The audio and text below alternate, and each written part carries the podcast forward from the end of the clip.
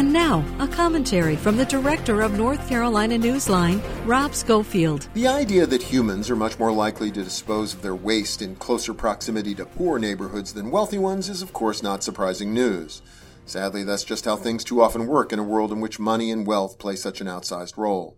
All that said, there's still something just plain outrageous and wrong about the way North Carolina has allowed Robeson County on its southeastern border to be treated as a dumping ground for all manner of dangerous industrial pollutants.